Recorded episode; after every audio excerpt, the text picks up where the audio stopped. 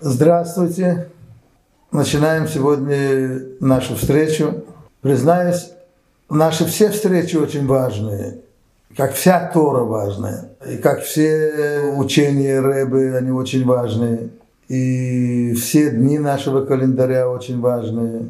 И каждый день еврейского человека очень важный. В Зоаре написано «Дабихол йома в йома авад авидетей». Человек делает свой труд, свою работу, свою службу, совершает каждый день. Хочет он того или не хочет. Поэтому в конечном итоге написано в Талмуде, что Израиль млаим мицвод каримон. Афилу поше Израиль, даже те, что они считаются не цадиким и не бейнуним, а самая, самая ниж, нижняя степень в еврейской нации, они переполнены мецвами, исполнением заветов, как гранат переполнен зернами. Слава Богу, все евреи из одного корня, и все евреи в одном расположении у Всевышнего. Пока каждый из самых последних евреев не выйдет из Галута, избавления не будет. Одно из учений, которое Рэба нам вдавливал в голову. Идите, одевайтесь с людьми тфилом, говорите с ними. То, что они бросаются и то, что они брыкаются, это ничего не значит. Это наоборот значит, их, значит что они, их это задевает. Значит, что где-то внутри этого им не хватает. Поэтому вы делаете свое дело. И это открыл на самом деле Балшемтов и Балшемтов, а потом Алтеребе, а потом каждый Любавичский Ребе, и дошло вот до нас. Наш Ребе последний перед приходом Мессии, и он нас вот так воспитал. Итак, мы начнем с того, что я вам скажу именно про Парашат Шлах. Шлах – это пошли разведчиков проведать, что это за государство Кнаан, что там за земля, какие люди там находятся, сильные они или не сильные, чем вооружены, и что производит эта земля, что там растет и как растет, климат, все, что нужно военной разведке, доложите сюда. Моисей выбрал для этого 12 человек, которые являлись, каждый из них был вождем племени. 12 племен было, 12 колен. И вот 12 колен этих, их предводителей пошли, на них он возложил это. На меньших он возложить не мог это. Почему? Потому что меньшие, они должны были пройти всю пустыню, и потом войти вот в это вот, э, в какую-то неизвестность. Эрескнан, иди знай, что там делается. Их могут там растерзать, они могут там э, э, э, споткнуться или еще что-нибудь. Но все шло под контролем Моисея. А главное, что это была инициатива евреев. Евреи сказали, мы хотим зайти и посмотреть эту землю. Давай пойдем и посмотрим. Моисей согласился, ему эта идея понравилась. Поэтому написано «Шлах лха анашим» – «Пошли себе». То есть ты пошли, мне не нужно, я уже свое сказал, что пойдете в эту кнанскую землю, и там это, это наша земля. Все. И если вам что-то понадобится, у вас будут какие-то трудности, я их буду решать. Всевышний сказал Моисею. Ну так они пошли.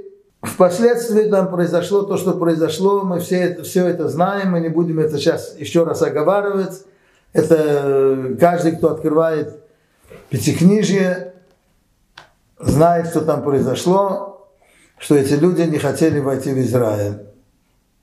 И они оклеветали эту землю и сказали, мы эту землю захватить не можем, потому что там сидят народы, которые сильнее нас, могущественнее нас, и, и мы их не отдалим. Ну, раз такое дело, мы начинаем задумываться, что же произошло. Моисей выбрал 12 человек, самых праведных, самых великих. То есть у них не было недостатка в оценке обстановки. Они хорошо проанализировали, видели, что происходит. И пошли так это, в открытую пошли, не скрываясь, как все, как все разведчики входят в, на территорию врага, так они там обычно стараются не, не, не, не выделяться, стараются, чтобы их не заметили, и как-то вливаются в, во все происходящее. Из-под тяжка вглядывается, а тут эти пошли демонстративно, и все было. Что там было примечательного, что я хочу обратить внимание на это ваше. Раши говорит, что Моисей молился Богу и прибавил одну букву Иешуа. Один из двенадцати разведчиков, который впоследствии он, ста, он станет тем, кто войдет первый в Израиль, будет после наместником Моисея он станет, и он ведет евреев на обетованную землю. И он будет воевать со всеми народами там. Иешуа, Иешуа бен Нун, сын Нуна. Будучи учеником, непосредственным учеником Моисея, который не отходил от Моисея ни днем, ни ночью. В Моисея шатре он сидел, и когда Моисей переставал урок свой, там обучал, обучал старейшин, обучал ученых, санедрина всяких, так он после этого оставался один, и он убирал книги на место, расставлял, расставлял стулья и так далее, ухаживал за, за этим шатром. Вот в этом он жил день и ночь, Ишуа. Он ничем не занимался, он был очень сильно привязан к Моисею и ко всем, что было близко к Моисею и ко всему духовному. Так именно его выбрал Моисей, чтобы добавить ему букву в его имя. И что еще говорит Раши, эту букву назвал ему Юд, добавил ему Йошуа. Его звали Ошуа, а он назвал его Йошуа. Юд это 10, это число известное в хасидизме, но главное не это, а главное то, что Раши говорит, и Юдкей Йошуаха Меацат Мараглим. Юдкей – это имя Всевышнего. Он тебя спасет, да спасет тебя Он, поможет тебе Он, не войти в аферу других разведчиков, всех остальных там, почти всех, 10 разведчиков. Идут разведчики, и все вроде, вроде бы настроены, настроены правильно, и Моисей их выбирал, и Раша говорит, что в, в, в, в, это время они были все праведники, кшейры мою, они были кошерные. Кошер, если перевести на, дословно перевести, может быть, это правильно было бы, приспособлен войти вот в эту роль, что на него возлагают. Он способен выполнить вот этот указ или приказ и тому подобное. И вот они пошли, как известно, проходили там 40 дней, вернулись и сказали, что эта земля нами не, не, не может быть занята. То есть мы не достигнем этого, недостижима она. Там живут люди, богатыри, и, и земля эта жирает своих потребителей, своих, тех, кто на ней живет, она их съедает. А на самом деле, как мы уже говорили, что израильская земля, она выблевывает тех, кто там себя ведет несоответственно. Соответственно чему? Соответственно тому, что Всевышний хочет от нас, от евреев, то, что он хочет от мира и от всех людей, он хочет, чтобы мы все были вечными, как он сам вечный. И чтобы вся вот эта игра была не временная, чтобы весь этот спектакль продолжался, и чтобы мы начинали понимать друг друга, внимать друг другу, ко всему. И чтобы все мы шли в один унисон, и чтобы главным режиссером был Моисей, И он проведет нас в правильное движение э, ног, и голоса, и музыки и так далее. И что произошло дальше? Они вдруг взяли, пришли и осквернили все это послание. То есть сделали все наоборот, вверху дном. Что там произошло? Произошла очень ясная ситуация. Евреям было хорошо после, после 400 лет в Галуте Египта, порабощения, они вдруг вырвались на свободу. Главное, в чем заключалось их порабощение, что они ушли, ушли от наших, от навыков своих отцов и стали быть подобными окружающим их арабским э, людям, этим египтянам. Египтянам и их пленных. И тогда это все к ним прилипло. И надо было сбросить все это себя, надо было вернуться к корням. Написано, что поколение, которое вышло из Египта, это были люди знающие. И они понимали, что им нужно из этого вырваться, оторваться и уйти. Идти выше, идти, по, по, постараться достигнуть того, что потеряли. И когда они были в пустыне, в пустыне у них была мана небесная, им у них не было никаких забот, и они там, особенно после получения Торы, они были на, на такой возвышенности, что им не хотелось менять эту обстановку. Когда они пришли в Эрец так они увидели, что их ждет. Соприкосновение моментальное с заботами земными, притяжениями земными, все искушения которые находятся там в земной жизни, а, а в, в пустыне их нет. И поэтому они решили, что они не идут.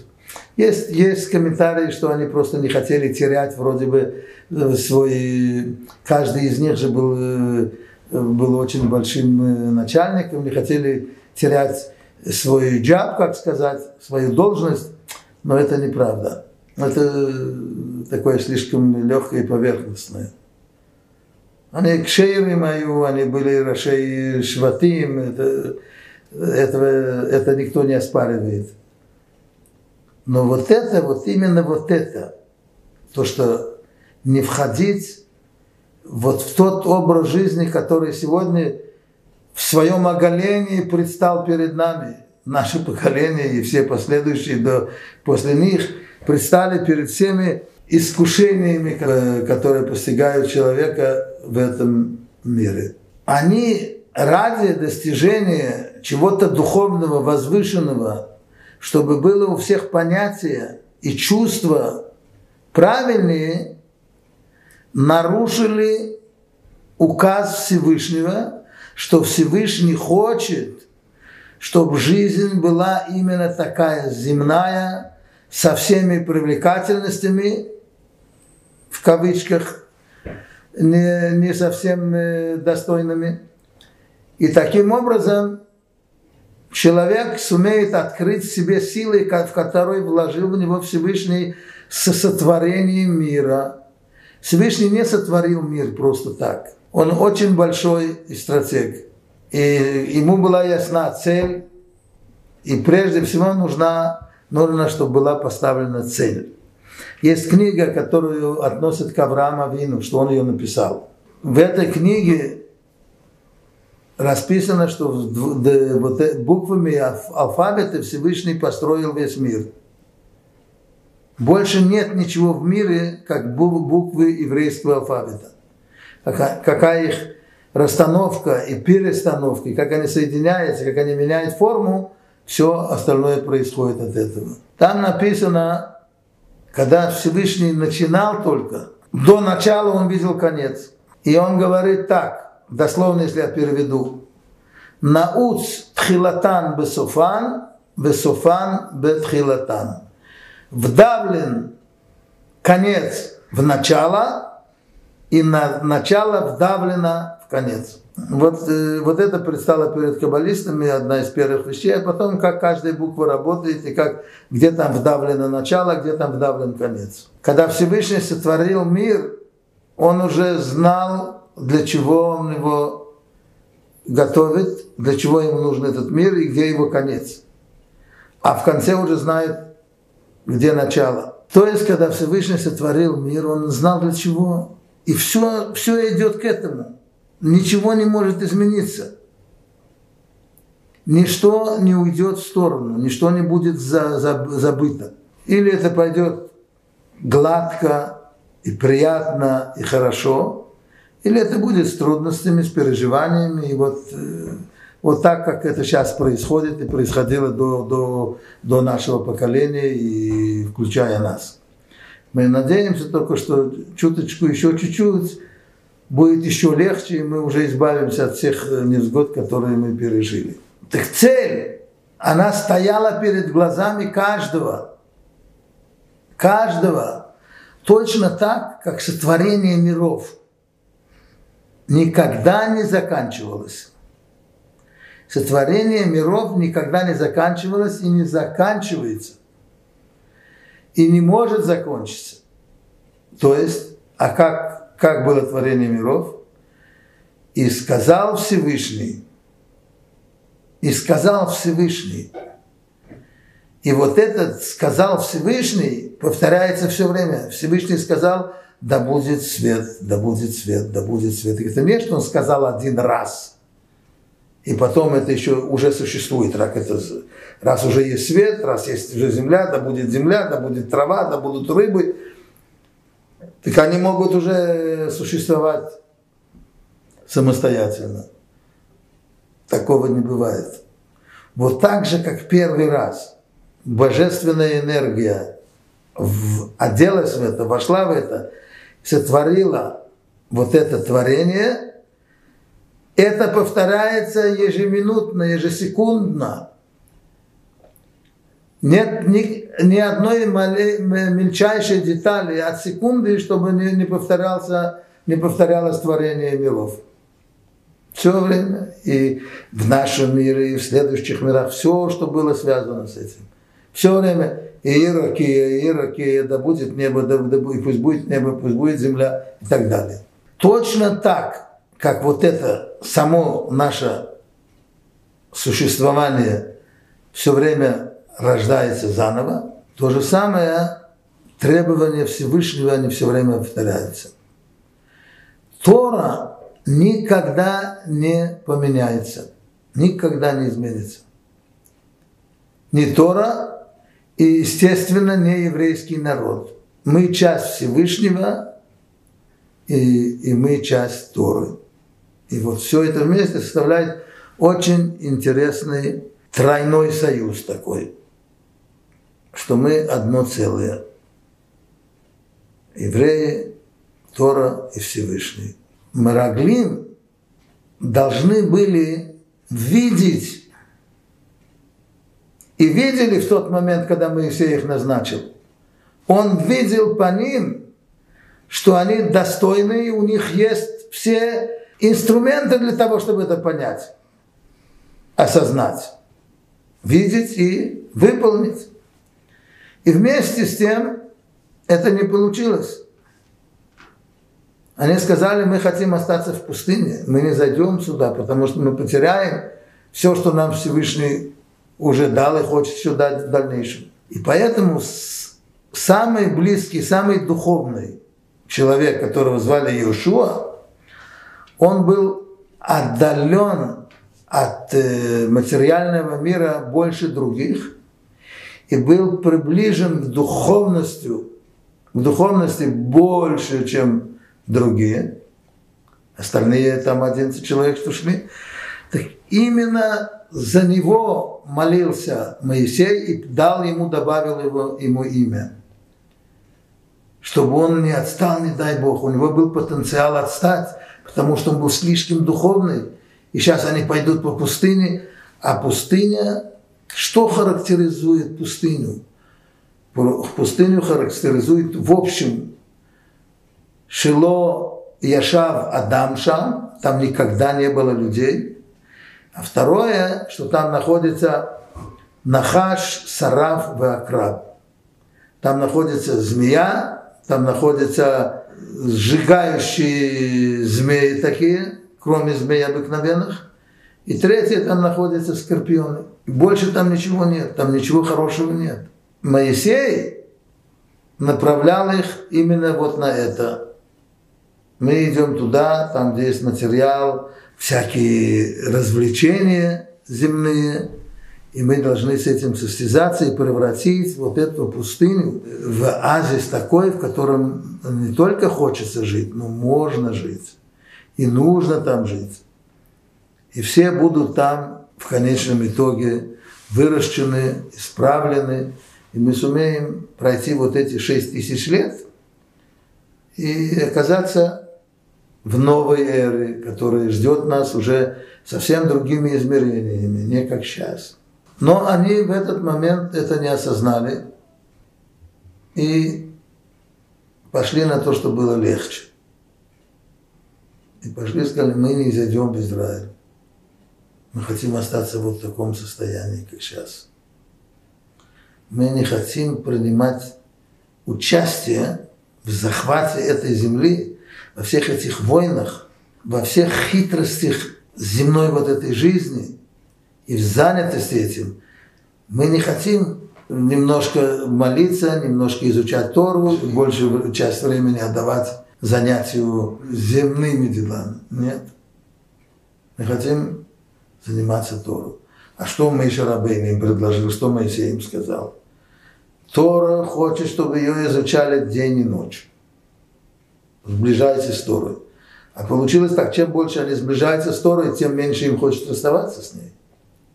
А он говорит, ну это, это все должно быть в меру.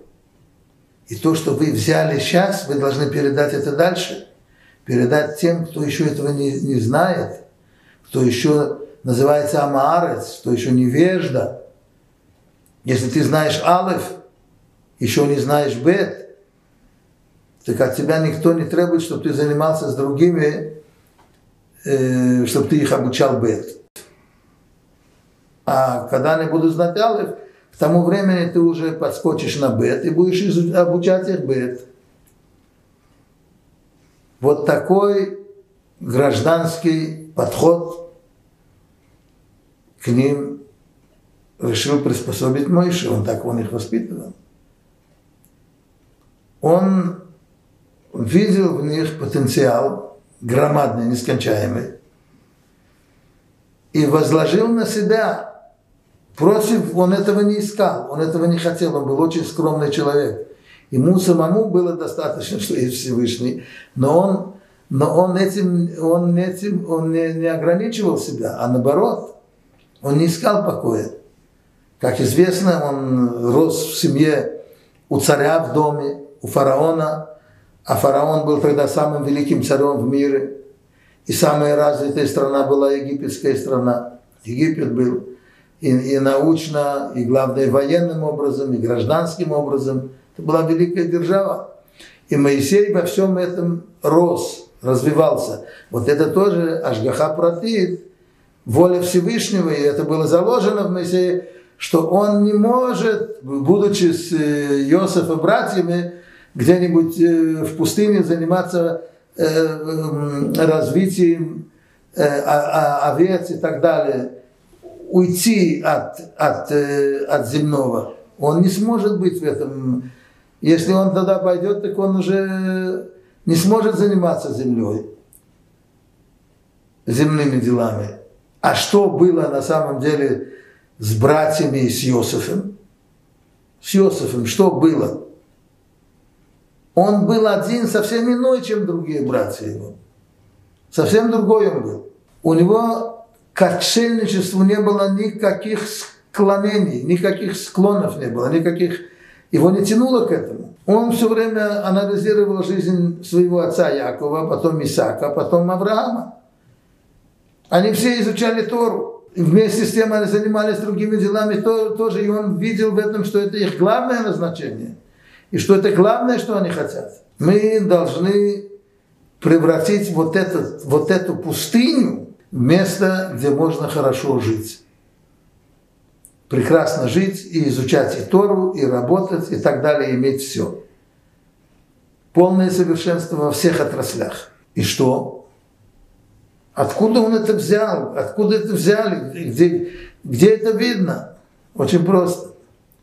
Всевышний создал мир, он его сотворил в полном совершенстве. Поэтому он взял, когда он сотворил человека, после того, что все уже было в мире, все было, было прекрасно. В этом мире не было недостатка ни в чем. Тогда он сотворил человека, предоставил ему все это, на, говорит тебе. Но единственное, что он не доставало тогда, не доставало препятствий. И тогда он сотворил препятствия. И тут человеку надо было просто бороться с этим. Просто не допустить провала. Это нелегко. Это совсем-совсем нелегко. Жить в отшельничестве и не, и не поддаться искушению, это очень легко. Рассказывают на Балшемтова, что значит рассказывать? Записано, записано из наших э, из, из источников исторических. Рэбе это очень часто рассказывал, что был, был период, когда Балшемтов был еще таким скрытным цадиком. Он ходил по народу и везде проповедовал чтобы люди знали, чтобы знали, что на них возложена большая надежда, и что они не такие отсталые, как им кажется, а в тех местечках, где, где, где жили тогда евреи в то время, после, после погромов Богдана Хмельницкого и после всего того, как, как были вот эти вот движения нехасидские, которые простых людей не признавали, их унижали, их отдаляли. И вот тут он ходил он останавливал, заходил на, на рынок, останавливался возле толпы людей, начинал им рассказывать какие-нибудь майсы из, из Геморреи. Они не знали, что это такое, они не, читать не умели. И он им все это объяснял, так у них была еврейская душа, еврейская э, чуткость. И они тут же прилипали к нему, тут же притягивались. И он, он, он был из первых, который занимался так, чтобы женщины тоже были, были посвящены во всем. Он женщинами, с детьми на улице останавливался, спрашивал, ну как вы, что вы, что он хотел. И когда они ему говорили, Бару Хашем, слава Богу, вот это, это ему было очень хорошо. Для него это было дороже всех дороговизн. Самое дорогое было. Потом ученики не всегда это понимали. Для чего это? Все его служения Богу в четырех глазах, то есть без свидетелей, когда он был в лесу, уходил к э, Всевышнему, они же этого не видели. Он их не подпускал туда. Сам ходил, уединялся, и Бору Хашем развивался, он знал очень много, он знал больше других, чем тогда знали, чем сегодня знают. И он привлекал их всех. А были такие надутые большие раввины, которые сидели в синагогах, и они не, не так относились к, к, к жизни. Мировоззрение их не было совсем другое. И Балшемтов, вот так, когда он ходил, известно, что он зашел как-то в, в Штибл, такая синагога, в местечке в каком-то. И там сидел отшельник. В тот период было много отшельников шельники, которые сидели постили с утра до ночи, сидели, занимались Талмудом, и все время учили, не разговаривали ни с кем. Многие даже перевязывали глаза, чтобы не видеть, что, не дай Бог, он еще его взгляд наткнется на женщину. Но что можно было в то время в местечках увидеть в женщинах, я не, не, не очень представляю. Но все равно это было, так это было, вели они себя вот так вели.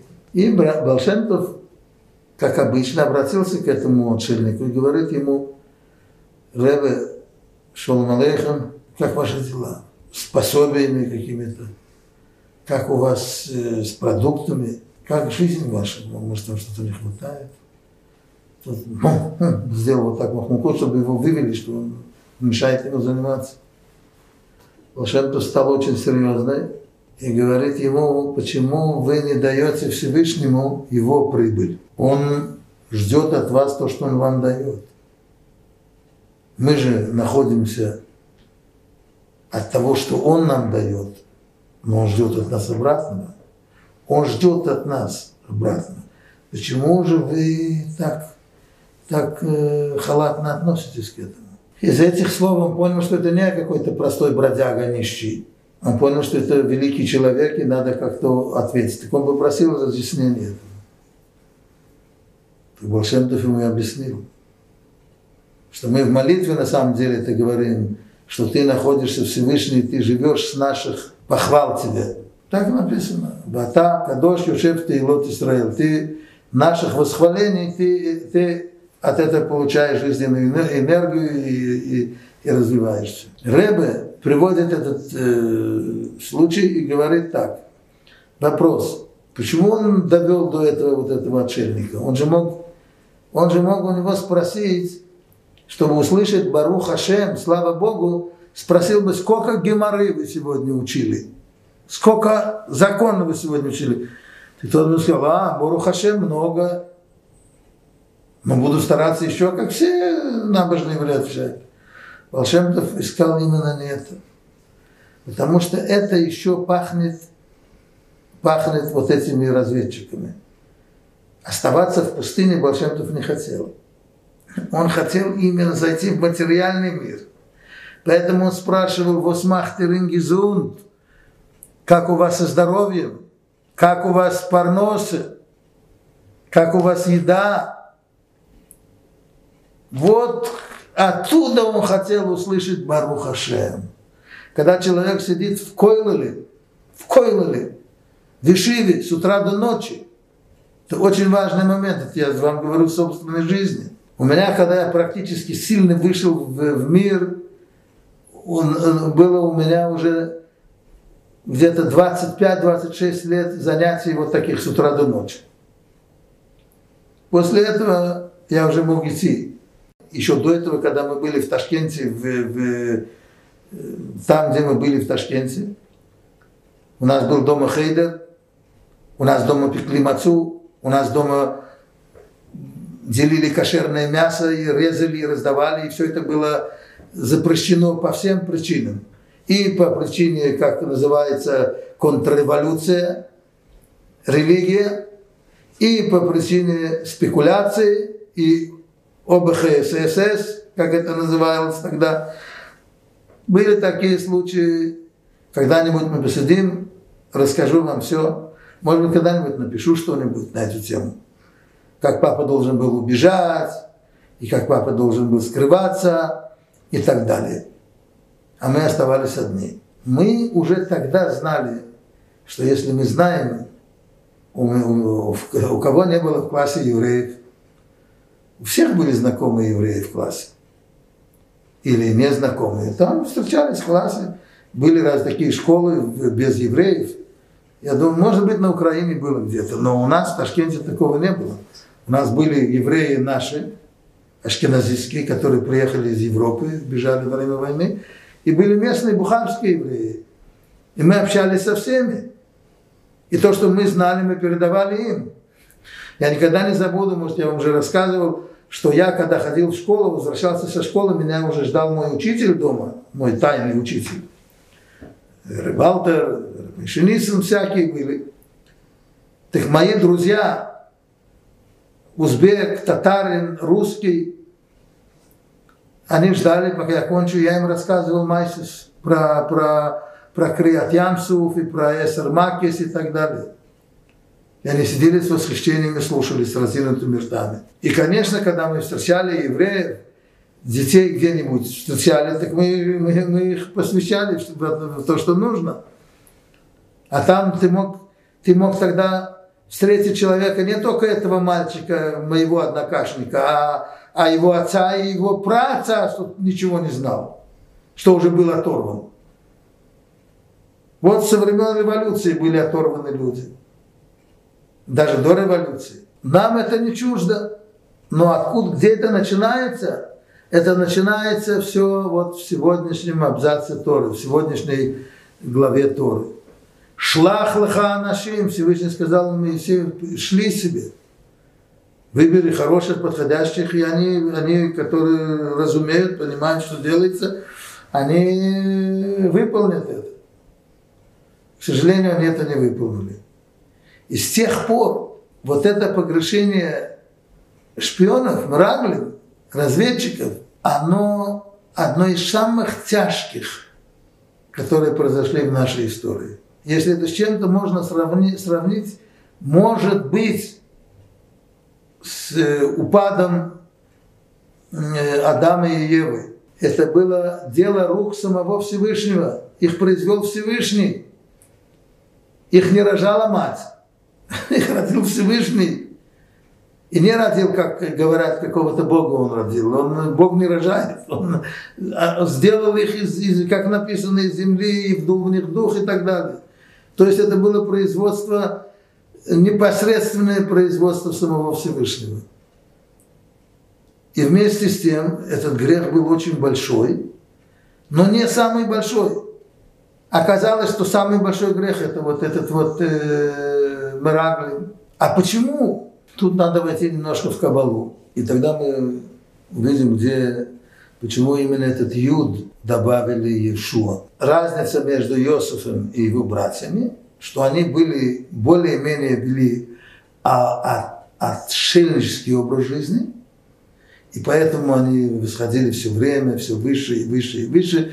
И написано, когда Яков, когда ему сообщили, что Иосиф жив, и он ждет тебя, и он послал за Яковом, и пока все они собрались, весь караван ехать в Египет, Яков послал Иуду, иди ты там э, в Бисраим, в Эрцгошин, и ты, Иуда, установи там Ишиву, Бет Талмуд, и чтобы оттуда Тора вышла. Когда все это там более-менее будет готово, я приезжаю. Я уже по дороге. То есть это, это они могли, Иуда это мог сделать. А почему Иосиф не мог это сделать? Ведь Иосиф был царем, он же был в, в Египте в это время. Иосиф, его дело было заняться вот этой народностью, которая там жила в Египте, кроме евреев. Там было очень много, которых надо было обрезать, он требовал от них обрезания. Он говорил, вы, я же выкупил вас для, для фараона, вы все куплены, вы не, вы не собственность. Давайте будьте добры, как по всем законам, сделайте обрезание. Они не хотели, они пришли жаловаться к, фараону, что происходит. Он говорит им, делайте то, что вам говорит. Он не земной человек. Он может, он способен вершить чудеса намного больше, чем вы все тут, все тут э, колдуны. Они начали выполнять все, что от них требовал Иосиф. А сам Иосиф каждый день выезжал на, в Египет на контроль. Кроме того, что у него, у него всякие заседания проходили и все, он, он руководил всем, включая армию, включая всем-всем. Иосиф руководил. А как настоящий руководитель, он выезжал, проверял, выполнена ли вся структура им построенная или не выполнена, делают все как нужно. Так он все время разъезжал. И в Мидраш рассказывает, что когда он проезжал, все египетские девки, что и, да, и порядочные, и самые такие дворянки, если можно тогда назвать как, кого-то из них э, порядочными, и каждая из них выходила в украшениях, и одета была красиво и старалась его привлечь. Иди ко мне, ко мне иди, ко мне. И бежали за ним толпами. Он ни разу не споткнулся. Будучи таким, что лезет туда. Ведь его братья туда не лезли, они были с овцами там, они, верблюдов, все такое, что связано с пустыней. Потом они все это продавали, снимали шерсть. Это, это целое производство было шерсть, шкуры и так далее. У них были все. Они делали все от А до Я, производили. Но это все было там отдельно, не в самой гуще, в самой, там, где все, где все развратное происходит. А Иосиф находился именно там. Он встречал э, всякие делегации государственные, переговоры и все такое. Естественно, у него была прислуга такая, и там э, все, что было там э, происходило, я не знаю, были ли там танцы живота, как мы их знаем, но было все это. Все это было, были гаремы. Вместе с тем, Он исчезал, мы же это знаем в Торе. Он исчезал на перерыв и уходил в свой дворец. свой, у него был, был один дворец, центральный, потом были еще дворцы. И был у него его приватный дом, частный дом его, где тоже был дворец со всеми э, удобствами. У него было кошерное мясо, у него было кошерное вино, у него было кошерные молочные продукты, и никто не мог там ему помешать. Да, никто не мог пройти без, без э, разрешения и без сопровождения. Большинство времени он проводил вот на людях вот таких вот где нечему было учиться и где возвыситься. Вместе с тем он поднялся очень высоко. И написано, что первый период, когда будет, э, начнется время избавления, то есть то время, что мы сейчас переживаем, это называется Ахарит Аямин, концы дней. Это мы вошли в эту, в эту эру уже.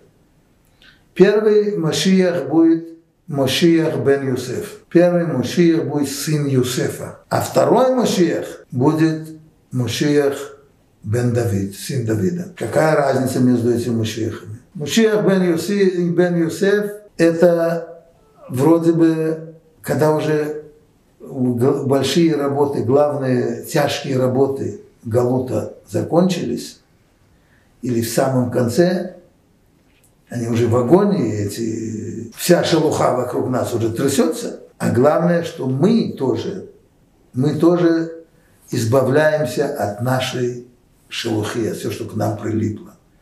Две тысячи лет без остановки мы находимся вот в этой ситуации, что нас заставляют силой и нашим желанием тупым налепить на себя не нашу одежду.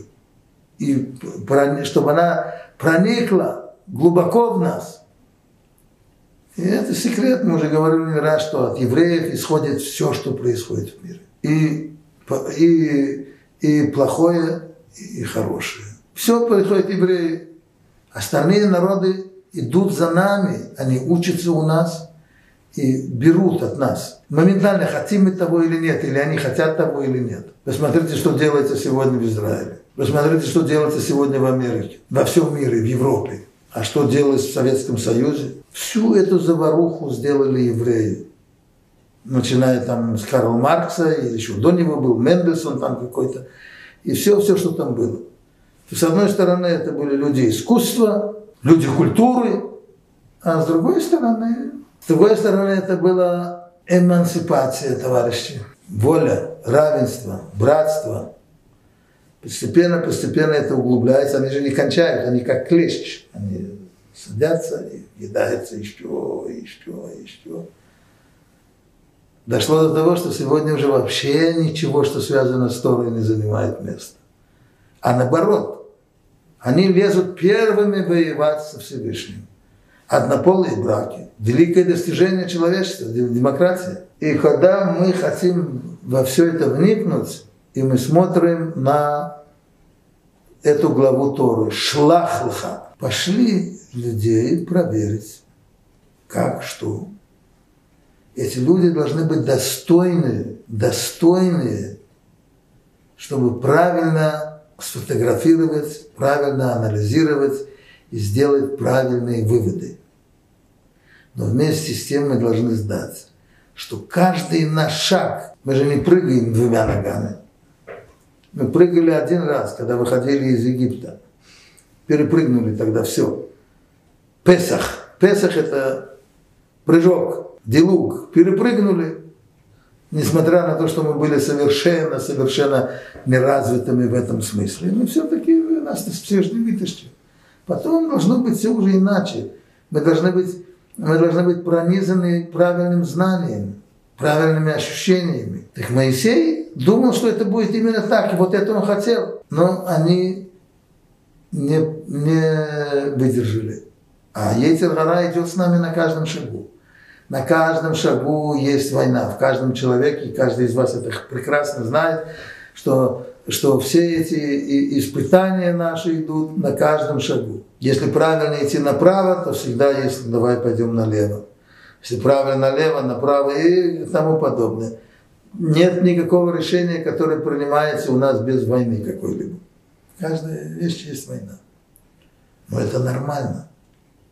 Так Всевышний нас создал. За это нас никто не упрекает. Теперь нас учит Тора. Вот та Тора, которая, которая нам открыла, что, что Всевышний все время продолжает говорить, да будет свет, да будет э, земля, да будет небо. Даже Тора все время повторяет, выполняй заветы, берегись сатаны, выполняй заветы, берегись сатаны, знай, что он есть, готовься на состязание с ним, готовься на сражение с ним, на, набирай силы и так далее. То есть мы не можем быть оторванными от действительности. И мы не можем быть где-то в нейтральной полосе, потому что на самом деле нейтральной полосы нет. Ты или тут, или ты там. И вот это в основном выразилось вот в сегодняшней главе Торы. Шлах лаха анашим, эти мраглим. Я вам раньше сказал, что прибавил Иешуа слово Юд, букву Юд. И что тогда происходит? Мы войдем сейчас в такое, эм, э, где первый раз упоминается слово Мараглим. Мераглим упоминается первый раз у Юсефа. Если вы помните, в Брайшит мы учили, что когда братья пришли в Египет покупать еду, продукты, вот тогда Иосиф их увидел. Он их узнал, они его не узнали. Он же стоял там, принимал всех, все проходили мимо. И тогда он их обвинил, он им сказал, мрагли матен, вы шпионы, вы пришли шпионить тут. Они говорят, нет, что мы пришли купить купить немножко э, пшеницы, немножко муки, немножко э, питания. А он говорит, нет, мы радли. Ну, вся история, которая рассказана там. Первый раз это слово было услышано там, Марагли. А что лежит в этом слове? Мем рейш, гимел, ламет, юд, мем. Мераглим. Если мы разделим это на два слова. Одно слово регил, нога, Регел – это три буквы. Рейш, Гимл, Ламед – это все есть там в, в Мерагле. Останется у нас еще три буквы. Мем, Юд – две буквы и еще раз Мем. Получается два слова. Ну и Кабала объясняет, как это связано. Что мы знаем? Что эн май Тора. Когда мы говорим вода, мы подразумеваем Тору. Потому что вот это свойство воды оживлять человека, давать жизнь, это, это свойство имеет вода. Давать человеку свежесть, давать человеку наслаждение.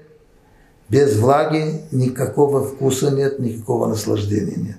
Это все приводит вода. Мы это учили в Тане с самого начала. Ну хорошо, маем, значит, Тору нам дает Всевышний, Тора идет сверху, как вода, сверху идет и падает вниз, вниз, вниз, вниз, вниз. А второе это регел, нога. А нога это то, что идет на земле, это упирается в землю. То есть с вершин, с вершин ты сошел, ты должен упереться, стоять хорошо на земле хорошо стоять на земле, иметь дело с землей, землей не отрываясь. И, как Кабла там объясняет, в, в строении человека, в строении миров, где голова, и где, и где эмоции, и где сердце, и все это пока доходит до регил. А регил уже идет до Акаваем, до пяток. И квита до Мишиха. Особенно это сказывается в период, когда мы уже находимся на самом окончании всей эпохи перед Машиехом. Это мы уже пятый, пятки Машиеха мы уже задеваем в наш период. И все это связано именно с вот этой с сегодняшней главой Торы. Шалах. В слове Марагил это лежит, Мараглим, в том, что Юд дал, добавил Моисей Иешуе, а Иешуа пошел тогда молиться в Хеврон. Куда он пошел молиться? В Хеврон. 11 человек, группа, шли вдоль, шли как по границам, на южной границе Израиля, потом вышли к морю и шли вдоль моря, и потом повернули на, на, на, на восток. и вернулись, весь Восток прошли и вернулись опять на, на, на юг. А он единственный, который пошел в Хеврон, один, в самую середину. А Хеврон это была столица вот этих богатырей, всех больших. Были мощные. Он не то что не боялся, он даже об этом не думал.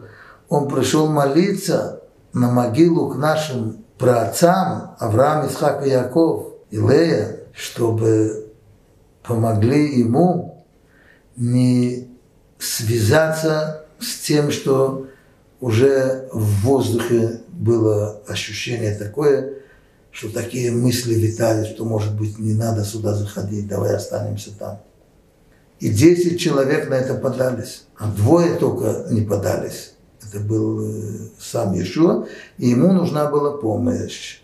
Поэтому Моисей, так в каком смысле нужна была помощь? Потому что он был очень отдален от материального он был полностью духовным, полностью отшельником. Поэтому Моисей молился за него, и поэтому он устоял, побежал в Хеврон. Есть очень интересное учение для нас с вами.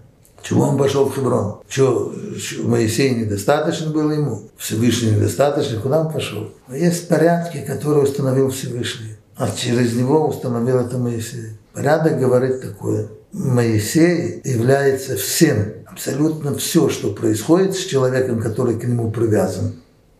Он решает все. И сам Моисей тоже имеет своего рэбы, которым он ходит на могилу или ходит куда. Чего было недостаточно того, что было без этого. А на самом деле без этого ничто не может быть. Когда мы молимся каждый день, одно и то же мы говорим. Нет дня, чтобы мы эту молитву не молились. Прошли море красное, раздвинутое, и когда стал воспевать Моисей Всевышнего, там написано так, что все евреи после этого чуда «Ваямину Баашем» и уверовали они в Всевышнего и в Моше Авдо и в его раба Моисея. А к чему раб Моисей? Разве недостаточно уверовали во Всевышнего? Нет, недостаточно. Всевышний сотворил так миры, так миры, чтобы все проходило через его пророка, через Моисея. И поэтому Зоар говорит, что в каждом поколении есть и паштута де Муше, есть распространение Моисея в каждом поколении поколении. И в каждом поколении это распространение входит, внедряется, внедрено в души каждого еврея, есть отсколок от Мушерабейну.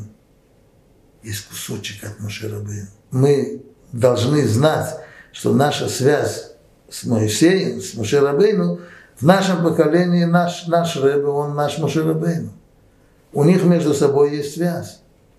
В каждом поколении. И с нами это вот праведник, главный праведник нашего поколения – это Рэбе. А кто пытается, как пытались уже много поколений, жить без Моисея, так они продолжают жить, жить сейчас тоже так.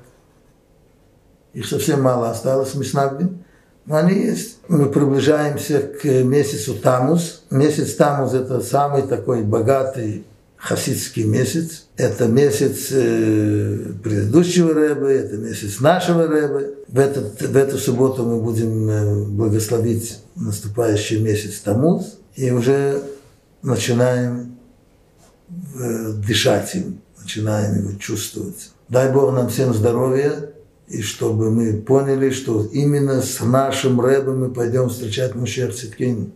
Хотел вам сказать еще одну вещь, что есть Мосиях – Мошиях бен Йосеф и Мошиях бен, бен, бен Давид. Так есть комментарии, Каббала об этом очень много говорит, где в чем сказывается Йосеф и в чем сказывается Бен Давид. Заключение нашего Рэба, нашего говорит, что это будет и, и, и Мошиях бен Йосеф, и Мошиях бен Давид, это будет один человек физически это будет один человек. Он будет заниматься и тем, и этим. Две вот эти души в него будут вселены. Так что давайте, товарищи, жить, улыбайтесь, одевайтесь красиво, ухаживайте за собой, старайтесь, чтобы всегда был румянец на лице, всегда быть веселыми, веселите ближайшее ваше окружение и идите дальше, чтобы, чтобы у всех было только э, радость и веселье, потому что мы, мы в такой эпохе, что вы себе не представляете.